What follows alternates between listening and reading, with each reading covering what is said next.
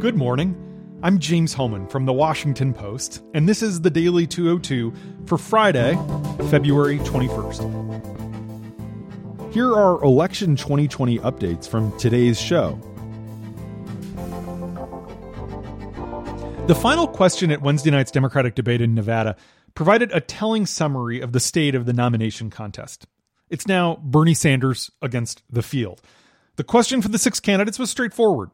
Should the person who wins the most pledged delegates during the primaries, even if he or she does not have a majority, be nominated at the national convention in Milwaukee in July to become the party's challenger to Trump? Sanders alone said yes.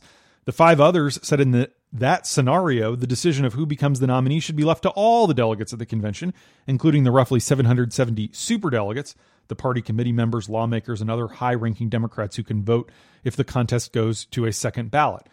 But if there's agreement that Sanders will lead the Democratic race going into July, there's similar agreement among insiders that he's not likely to be able to win a majority.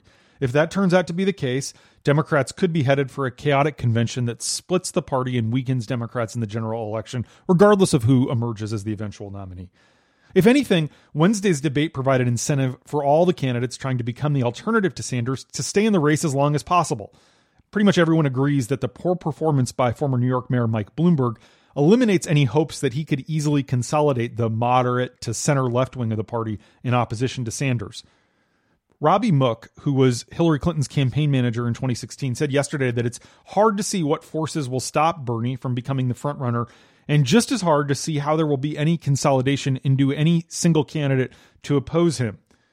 So, for now, top candidates have not only staffed up with delegate experts to guide them through the intricacies of the primaries, but they're also building legal teams preparing to challenge any results that don't go their way.